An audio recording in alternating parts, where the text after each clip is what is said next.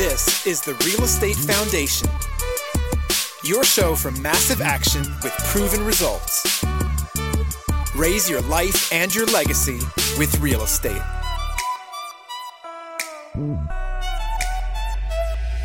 So, do you fix and flip houses or invest in real estate or just want to get started doing so? Well, Alpha Funding has you covered with fast, flexible, and reliable service and rates starting as low as 8.99%. Fast closings, no tax documentation or bank statements required, no prepayment penalties, seasoning, or minimum draw requirements. Alpha Funding, the softer side of hard money. To get yourself pre approved today, go to alphafunding.com or call 732 657 2014. And we're back. A very special Labor Day. Happy Labor Day. Thank you to everyone out there who's put in the time to make Labor Day what it is today for all of us. And we have a special show coming to you today. I, I recently had the uh, privilege of being on the uh, real estate syndication show with Whitney Sewell. Uh, talk through what we've done in the past. Uh, actually, talk specifically about uh, closing a 94 unit, and we thought you guys would enjoy it. So listen in. Of course, reach out to us if you have any questions info at universityholdings.com love to hear from you. And give us a rating and review as always on itunes. Just we'd love a review. Anything that tells us more about what you like what we could do better doesn't have to be five stars. You tell us what you want so we can make this show better for you each and every day. All right. Uh, t- today our guest is jason Yarusi. thanks for being on the show jason Thank you, Whitney. How are you? I'm doing great. It's a pleasure to have you. Um, uh, I met Jason at the Jake and Gino conference last year, uh, which I would highly recommend uh, going to. Got to catch up again at the best ever conference in Denver, and uh, um, sounds like we'll both be at Jake and Gino again this year. But uh, um, anyway, Jason is a uh, just massive entrepreneur, speaker, mentor, podcaster. He's doing lots of things in, in real estate. His his family business is so impressive. I have to mention it's not syndication, but they move very large buildings. And if you uh, just look him up and try to watch a video on that, I mean it's so impressive. Um, but Jason is so experienced doing numerous businesses, and whether it's Airbnb, big flipping business. I mean he's he is in lots of different aspects of real estate and very experienced podcast is great. Him and his wife Pili do a great show, very educational. I highly recommend every week. And uh, Jason, would you fill in the gaps a little bit and then uh, tell us how you you know gravitated to the syndication business? Sure. I, I really like where you're going. I'm going to have to have my wife listen to that right there and say, yeah. And she's be, you sure that's the same guy? I'm like, uh, I don't know. no, I, I really appreciate that. I commend you on doing a daily real estate investing podcast because that's just incredible. So good for you. Thank you for everything you're putting out there. And uh, so our company is Yarusi Holdings. Uh, it's a full service real estate and construction company. We focus on flips here in northern New Jersey, and we also uh, buy large multifamily in the Midwest. As you mentioned, um, we have an outfit, WA Building Movers, which is my family construction company, where we lift and raise and move buildings and lift houses, mostly for flooding reasons due to the numerous hurricanes we've had over the years. But it's a business we've done for uh, back to my grandfather last 45 years. Uh, lots of progress, uh, lots of projects all the time, and uh, that's that's pretty much the skinny. So you know, I know you all had a successful flipping business and obviously this family business. And, you know, um, so when did you move into the syndication business and why? It was about three years ago, and it started on the uh, premise of us meeting with uh, some partners that were buying small multifamilies out of state, and this was actually in Indiana, uh, primarily in Indianapolis. And I, am always open to a new scenario, so we looked into it. Bought a. Uh, they were primarily doing actually single families out there and buying them pretty much uh, gutted fixing them up, renting them out, and, and holding them. And for us, we started looking at a couple duplexes out there, and for that, it just it really worked out. I mean, cheap houses, you could buy them for a song. And we basically put some money in. All of a sudden now we're getting back, you know, 33% ROI on our money uh, year after year. And we said, whoa, look at this.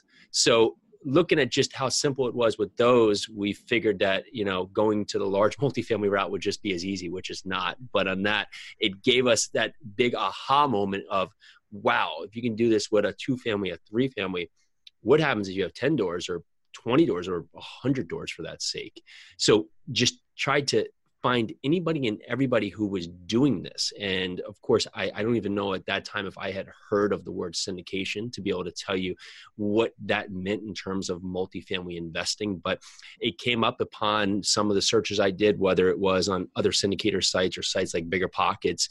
And I just started finding other people that were doing exactly what I wanted to do. And uh, if my wife was here, she would say the thing, no new ideas. And that's basically what we implemented find other people that were doing the process successfully, find how they were doing it, learn what was working for them, and then repeat the steps. And so from that, we basically started finding other mentors and other people who could be on our team, whether it be our immediate team or our surrounding team, and started building off what they were doing, which implemented more of, of course, learning the the words learning how to how to talk to talk learning how to go in there and basically find the market, learning how to build out the team, learning how to underwrite the deals. And we were doing all this before we were really actually just even buying properties or, or even offering on properties. And what I guess really just took this to the next step is I was sitting on the back deck of my friend's house. Um, a friend I'd gone to high school with, grew up with, and uh, we he's been in commercial real estate for a number of years, and we were both talking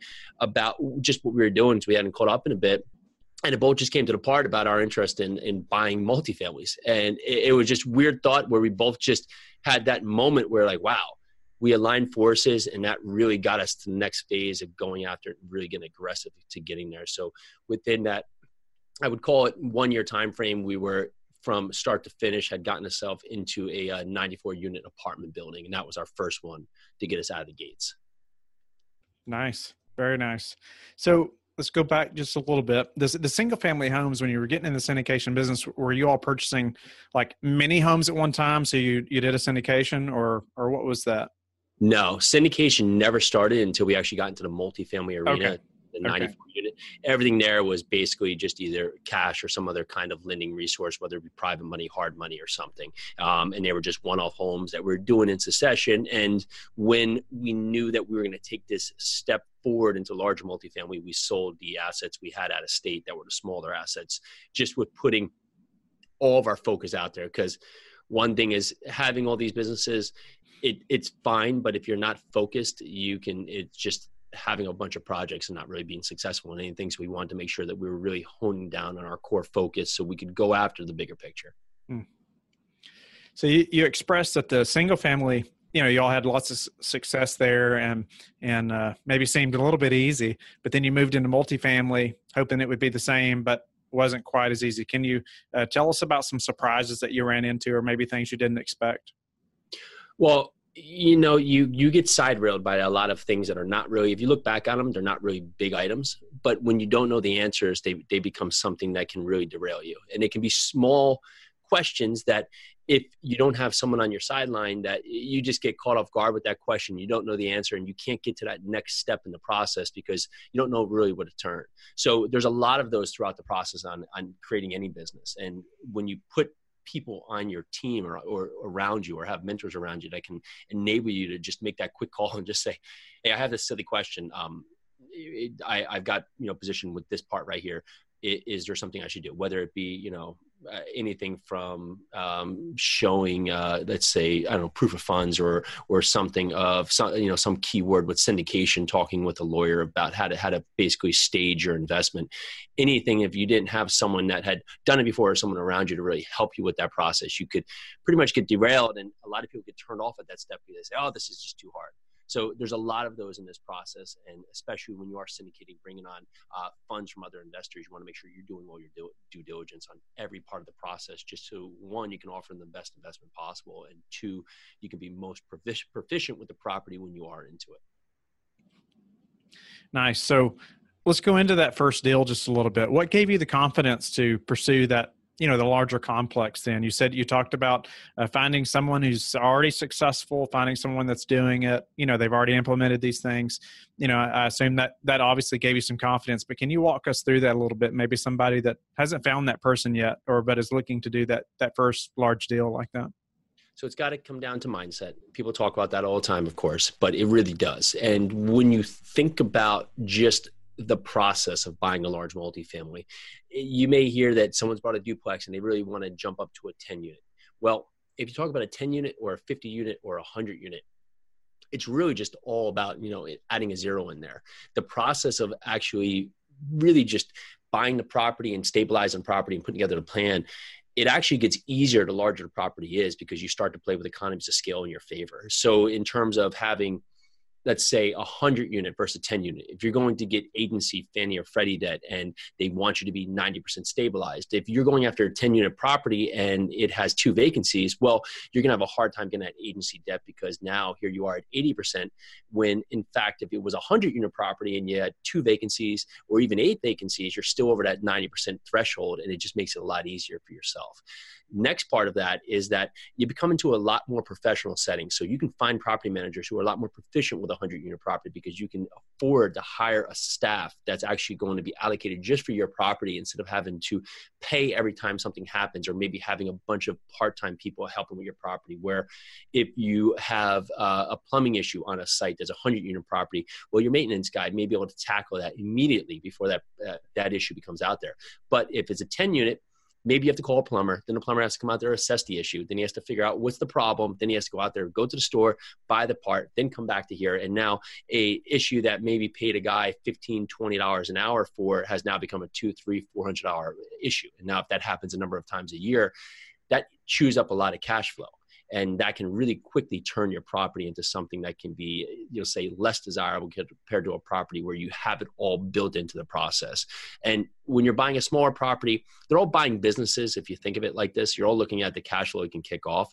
You can get a lot more out of a larger property just really based on what you can build into the property and what you can add to your property based on anything from different fees you could put in there in terms of uh, moving fees or pet fees or different um, ways that you can basically generate on the water savings or having one roof or two roofs on a 100 unit property versus having one roof on a 10 unit property. These are all things that add into your favor based on economies of scale.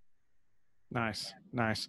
Tell us a, uh, a little bit about the first deal why you chose the market that you did Sure. So, uh, Louisville, Kentucky, we just honed down on three high level things and, of course, jump into a minimum, many things under that.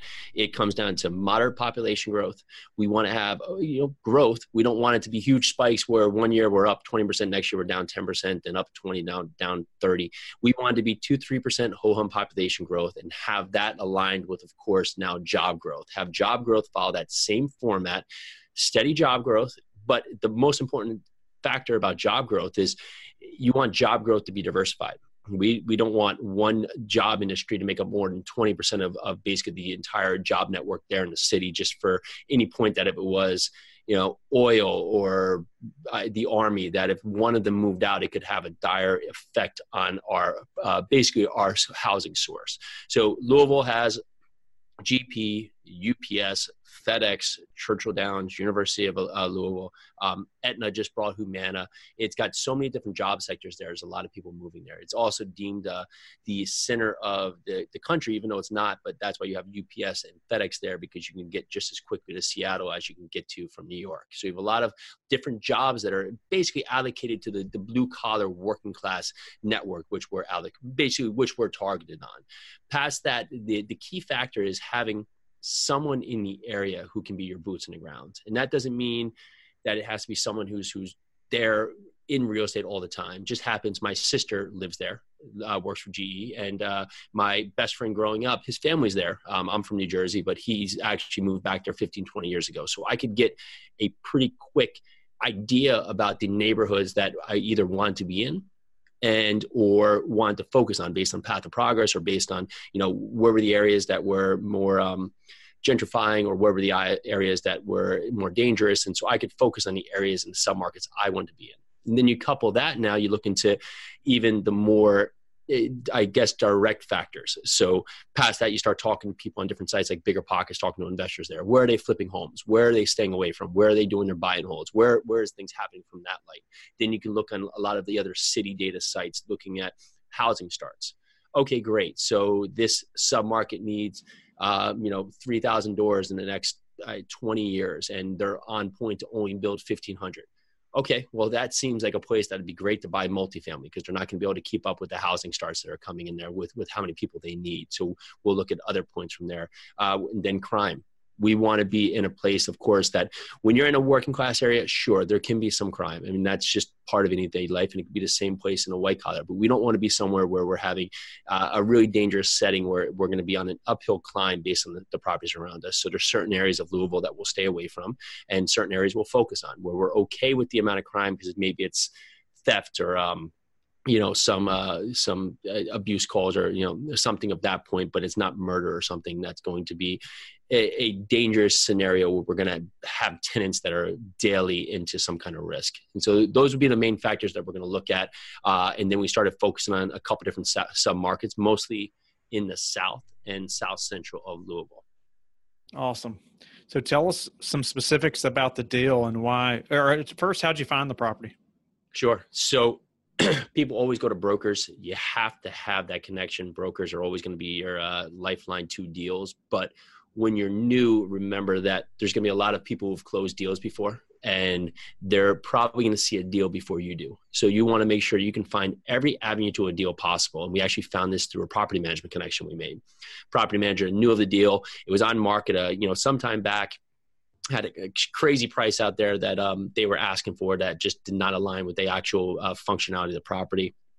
Went off market, knew the uh, sellers were still interested in selling, and he actually told us about it. So we went in there, analyzed the property. It was a ton of upside, everything from just expenses to being out of whack, just true mom and pop owner, which was funny because they actually owned a thousand uh, units, but it was mostly predominantly single family homes. So their process for single family homes was very good, but the pro- the process for ha- they were trying to treat an apartment building like running a single family home, mm. and it was creating chaos. So they were having things like turns were taking a, a, decade. They were having very poor lease up strategies where they actually had an on site person who uh, was not really even showing available units. And another kicker, which was simple, was I mean there was actually a ton, but the uh, the person who was the on site person couldn't take rent checks and Alpha Funding Solutions offers creative financing tailored to your individual needs. Whether you're fixing and flipping distressed properties or building ground up construction, Alpha offers flexible financing to get the job done. With no minimum draw requirements, no prepay penalties, and no seasoning requirements, borrowers can create a construction loan that best suits their individual needs. Everything at Alpha is done in house from the sales force to underwriting, construction management, and draw payouts. The team at Alpha works as a unit to best serve their happy family of over 1,000 borrowers borrowers. Experience the alpha difference today. Visit www.alphafunding.com or call 732 657 2014. Again, that's alphafunding.com and the number is 732 657 2014. There's nothing to lose and everything to gain. Alpha Funding Solutions, the softer side of hard money.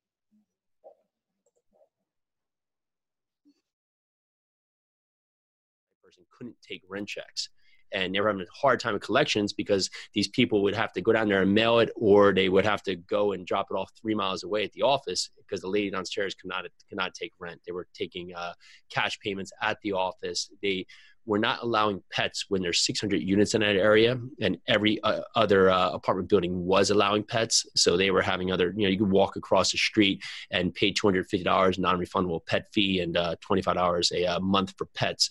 But when we walked all the units eight of the 94 units had pets. So you had it was just one of those things that you know they weren't taking them they weren't charging for them but they still had them. They uh, there's no other laundry rooms in the immediate area. They have two. One was in high disrepair and the other one was down. So it gave another part where you could actually get a lot of income back by just putting them both online and offering it out to the neighborhood. And then the the one that everybody always wants to focus on, but we'll look at it from well two points. One was the rents were way under market. You could walk basically across the street and pay seventy five dollars more for really the same property, no no better, no worse.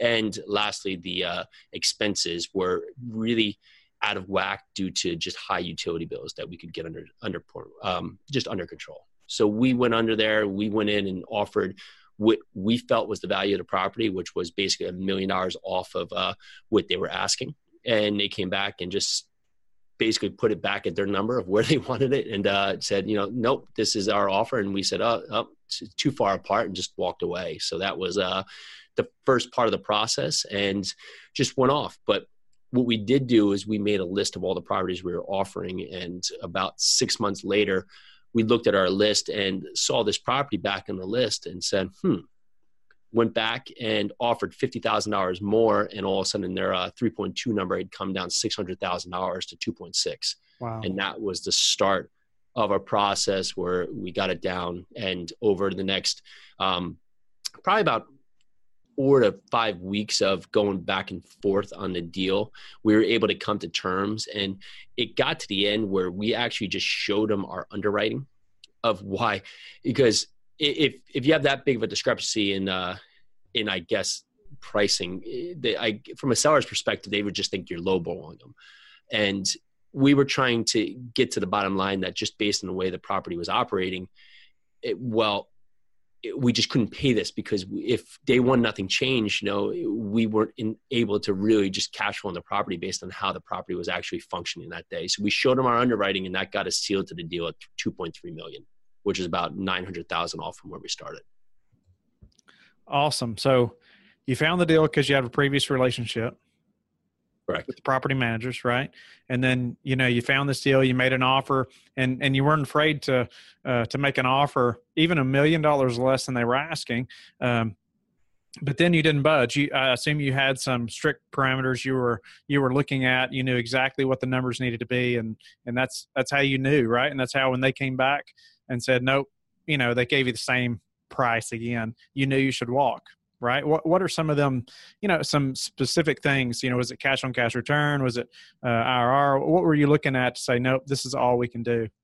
Well, and that I'll jump back to that one point is that like when you're putting in offers, you want to make sure that you can justify the offer too. I, so when you're putting in an offer that may just be much lower than expectation, if there's brokers involved, we always ask them, "Hey, listen, we're not going to be able to come close to this number. We're happy to submit the number if this is something that you'd like to like to present.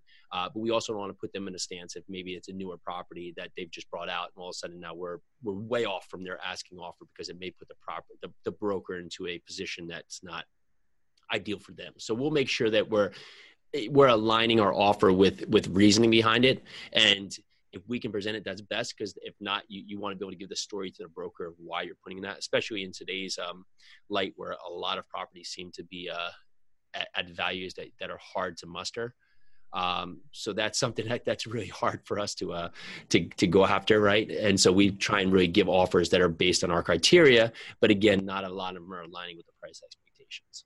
And back to your point about what we're searching on.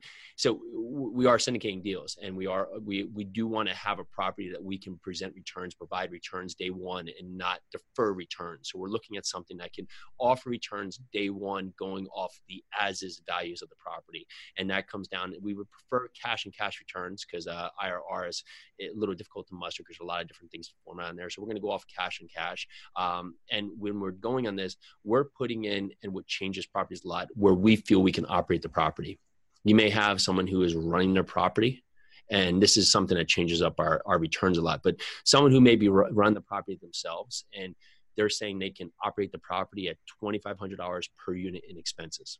And you look at that and know that, that that's what they believe, but they're missing everything else. You know, all the accounting that they're not paying for, all the property management they're not paying for. And so when we look at the property and we're going to operate efficiently, it's going to cost us four thousand dollars a unit, and that's usually a part that becomes a big uh, different factor in a lot of the offers that that sellers who are self-managing feel that they can will say own compared to what we feel that we can operate it at. Hmm. So change directions just a little bit. When you, if you could, you know, talk to uh, yourself, you know, when you were 20 years old, you know, what would you tell yourself about getting into real estate and, and how would you uh, have that conversation about, you know, how would you direct that person that's just getting in, uh, you know, for you, you've got all this experience now uh, and, uh, you know, how, what would you do? What would you tell them? That's a tremendously good question. I would surround myself with as many people who are actively doing what I want because that really makes it doable. And that's really the biggest thing that that separates people from doing it than people that are not doing it is that they're not surrounding themselves with people who are actually doing it. So it seems like this unicorn out there. Um, so it, anything flipping, wholesaling, wholetailing, um, buy and hold, large multifamily if you are focusing on one of these, it would be that you need to find people that are actively doing it learning what they're doing so it becomes more real to you because these little things especially when you're 20 years old seem scary or seem that they matter when in the big picture they're they're just steps to the process because real estate will not be an overnight thing and anyone who tells you it is they've maybe got lucky at one point but they're not going to be lucky forever. It's a long process. You build it up on track record. You build it up on doing things that you tell people you're going to do building it up on basically learning from others and just um, having trends of deals. And you're going to fail but you need to fail forward. You're going to have these like anything you're going to have these points where it's just not going to work out perfect because just like anything in life there, there's the plan and then there's what actually happens so just keep failing forward keep finding other people that are doing it and take action what's the number one thing that's contributed to your success uh, changing mindset, consistently working on my mindset, surrounding myself with it. So, and that would be in line with surrounding myself with with the right people. How how do we surround ourselves with the right people? Give us some tips as far as you know finding those groups of people when we're you know we don't know anybody, we're just getting started. How do we how do we get to know those people? it it sounds scary, right? Because you're going into something where you feel like everybody else knows something. But go to REIAs because 90% of people there are in the same boat of you as you. Do not know a thing. There's sites like Bigger Pockets that really can give you all kinds of wealth. There's shows just like Whitney's here that can give you every step you need. And then reach out to the guests, reach out to other people. Because if you ask a question, people are most likely, I mean, it's a great community. People are most likely to get back to you. And the question, ask a question that can, can move you forward not a question that's going to really give someone else a job. Don't ask a you know someone for a question that says can you help me do something? Well that gives that person who who really is is probably busy as can be another job that that but if you ask them a question of i'm looking at deals how do i find a, a market that should make sense for me? Or um, I, I, found a 10 unit um, owner pays utilities. Why would that be a good or bad something that can can really step you forward and help you learn, but also show that you're doing your homework to the person you're asking a question for. Nice, nice. So, what's the what's been the hardest part of the syndication process that you found? Oh man, the, the, the uh, you gotta you gotta make sure that you're always finding the right partners, right? So uh, the the syndication lawyers, we had one part where like a filing after the syndication was in process that, um, and it's just it came down to it's just as much or more on us because we didn't know the questions to ask. And so it was like having to go onto the IRS and call the site and do all these things that at least, you know, my partner Kevin did it. So he's, he's probably cursing me right now. But on that fact, he, it, it was just a grueling process about something that we just, we didn't know because you didn't know that question to ask. Now we know the question to ask because we went through the process, but just these little unknowns that, that was a, a part that more annoying, but when you're really trying to focus on the plan, that's something that just you're like, oh, this is a, a time suck that you need to get ahead of next time. Mm. You don't know what you don't know, but at least you know it now. That's right? exactly right. Yeah, you learned a lot. So, um, Jason, you know, I really appreciate you being on the show today. And would you tell the listeners how they can learn more about your company and learn more about just what you all are doing? Sure. Uh, you can check us out at www.yarusiholdings.com, Y-A-R-U-S-I holdings.com. Feel free to email me at jason at yarusiholdings.com.